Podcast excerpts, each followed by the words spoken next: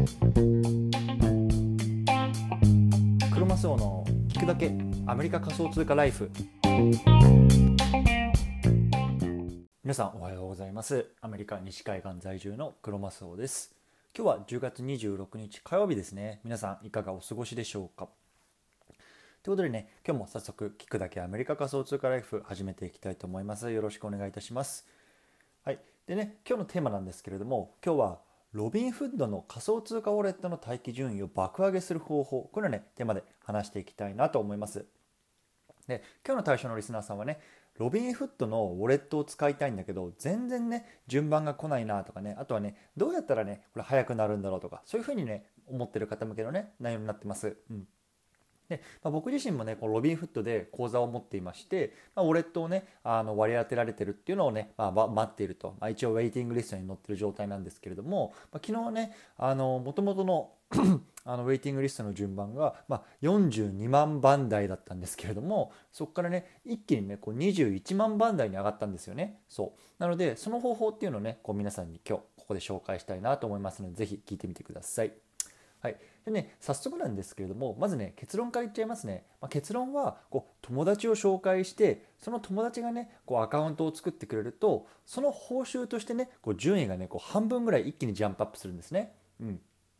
例えば、まあ、今の皆さんの待機順番が例えば50万番台50万番台だとするね。例えば50万1500とか。そうなると一気にねこう友達が、あの登録してくれることによってこう25万番台になったりとかっていうねこう一気なジャンプアップができるのでなのでねこうどんどんどんどんこう紹介すると50万から25万になって25万から12万になって12万から6万になってっていう感じでねどんどんどんどんこうあのジャンプアップできますよっていう話ですね。はい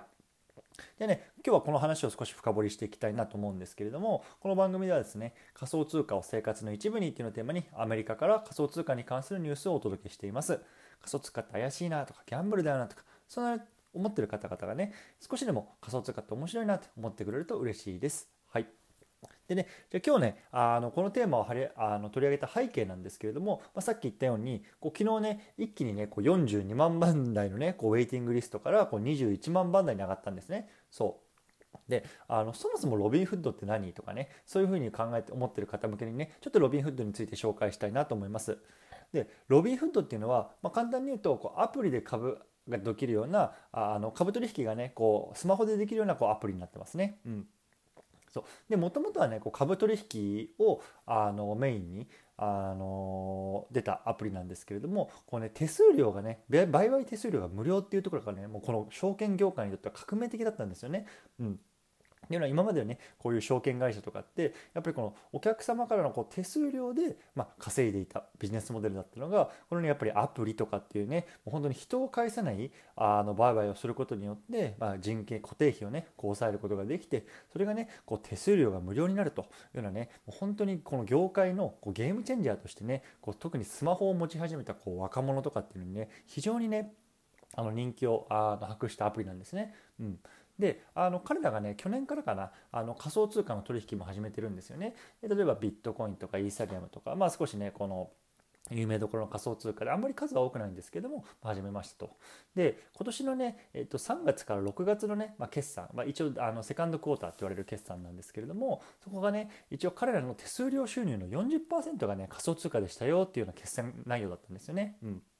そう。それがね、まあ、1月から2月3月かまでのこう前期と比べの前期はねこう17%だったのが40%にこう、ね、一気にねこうあの仮想通貨の取引が増えましたよっていうような決算が出たと。そう。しかもねこの決算内容によるとユーザーのね60%というのがねもうすでに仮想通貨っていうのを買ってますよっていう内容だったんですね。うん。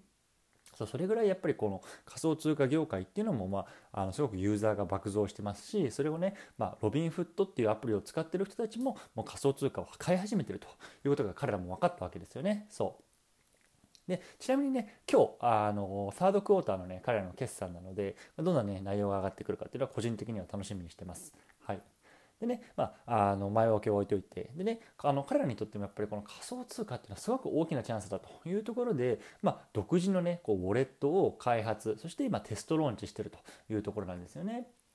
で一応ね、あのー、アナウンスメントによると、まあ、本格的な、あのー、ローンチっていうのは2022年からっていうことなんですけれども一応ね今このウェイティングリストに登録してる人は、まあ、順次ねあのテスト版っていうのを、まあ、使うことができますよっていうことで、ま、待っているというような感じですね。うんでね、まあ、このロビンフットがウォレットを独自で作ってローンチするっていうのは結構やっぱりすごいことだと僕は思ってるんですね。うん、でさあのロビンフットであの仮想通貨を買うのってこれもねあの株として手数料が無料なんですよね。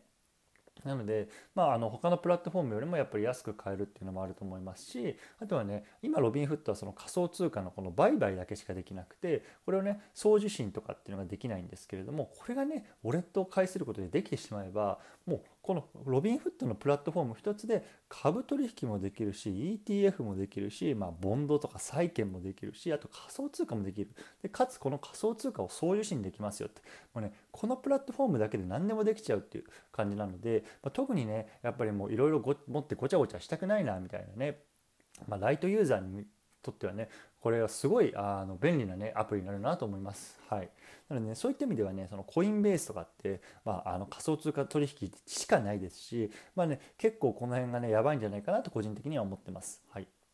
うん、でねあの今ねそのウェイティングリストに載ってるんですけれども、まあ、先週ね CEO のインタビューが出てたんですね。でこの先週のインタビューではねあのこのウェイティングリストこのウォレウォレットへのウェイティングリストの登録者がもう100万人を超えてるってことなんですよ。そう。つまりねこのあの100万人がねこのウォレットをねこうあの使いたい使いたいって待ってるわけですよね。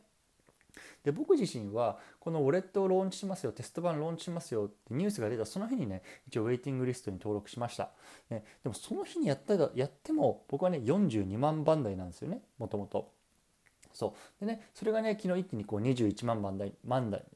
21万番台に上がったんですけれどもこれがねなぜかっていうと僕ねこのロビンフットのね講座の解説の仕方とか使い方みたいなのねあのブログに書いてまとめてたんですね。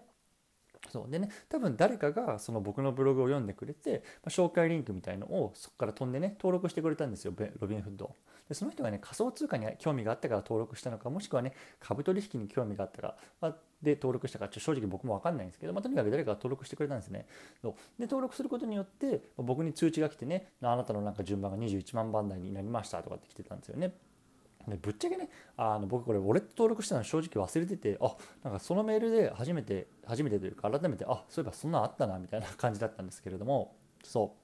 まなので、ま、本当にねこれウォレットやりたくてウォレット使いたくて、まあ、まだでもねまだ50万番内なんだよなとか90万番内90万とかなんだよなとかっていう方はねどんどんどんどんねこう友達とかに紹介してあの登録してもらえるとねこう順位が上がりますしであのロビンフッド別にこれ準備順位上がるだけじゃなくてこう紹介することによってね例えばアップルとかテスラとかアマゾンとかグーグルとかの株っていうのをねあの少しねあのもらうことができるんですよね。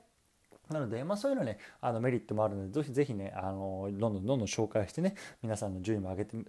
上げたらいかがでしょうかというような今日は話でした。はい。というのでね、最後まとめたいと思うんですけれども、今日はロビンフットの仮想通貨ウォレットの待機順位を爆上げする方法、こういうのはね、テーマで話してきました。結論から言うと、友達を紹介してね、その報酬として順位が半分以上、ステップアップ、あのジャンプアップしますよってことですね。うん。